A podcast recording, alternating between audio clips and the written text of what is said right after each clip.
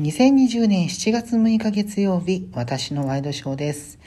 えさて今日のニュースを見ていきましょう。まず昨日も触れましたけれども、東京都知事選挙、え開票率100%になった状態のデータが出ているので、それをちょっと見つつ、えー、振り返っていこうと思うんですけれども、えー、小池百合子知事が59.7%で再選を果たしたということで、2位の宇都宮健児さんが84万票で13.76%、えー、山本太郎さんが65万票で、えー、10.72%と、ここまでが供託金が没収されないで返還される候補者ということですね。で、小野泰輔さんは9.99%の得票率ということで、そこが一つの基準になって、300万円が返還されないというふうになりました。で、えー、と5位には日本第一党の、えー、桜井誠さんが、えー、入っていまして17万票。で、6位に、えー、N 国代表で、今回、堀江門新党から出た立花隆さんが4万3900票というふうな形になっているんですけれども、まあ、この5位が、えー、どうなるかというのは結構注目を集めていたりしましたね。えー、まあ、桜井さんがここに入ってくると。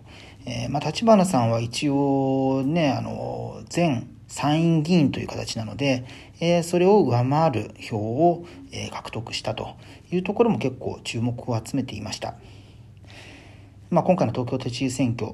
投票率も、えー、まあ、前回と比べれば下がった部分はありますけれども、まあ、コロナ禍の中で行われた選挙と考えてみたら、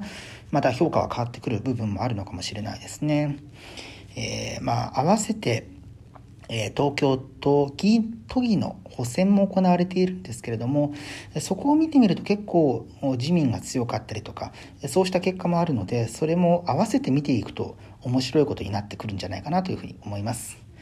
えさて続いてのニュースですけれども、えー、まここ数日続いている九州での記録的な大雨ですね。今日夕方に数十年に一度の大雨として気象庁が福岡、佐賀、長崎の17市町に大雨特別警報を発表しました。で、7県で約36万9000世帯、79万4000人に避難指示が出されたというふうに、えー、西日本新聞の、えー、記事で出ていますけれども、明日も非常に激しい雨が降る見込みということで、えー、土砂災害や河川の増水氾濫に最大級の警戒を呼びかけるようにしているということです。で、まあ、これはですね、この間も言いましたけれども、新型コロナウイルスが、えー、広がっている状況で、避難の避難体制みたいなところも、えー、どういう対策を取るのかというのが、えー、気になります。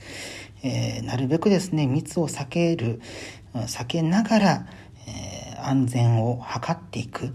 方法を取れているのかっていうのは非常に心配なんですけれども、そうしたところ徐々にですね報道もされてくると思うのでそれも合わせて注目していけたらなというふうに思います。ということで2020年7月6日月曜日私のワイドショーでした。それではまた明日。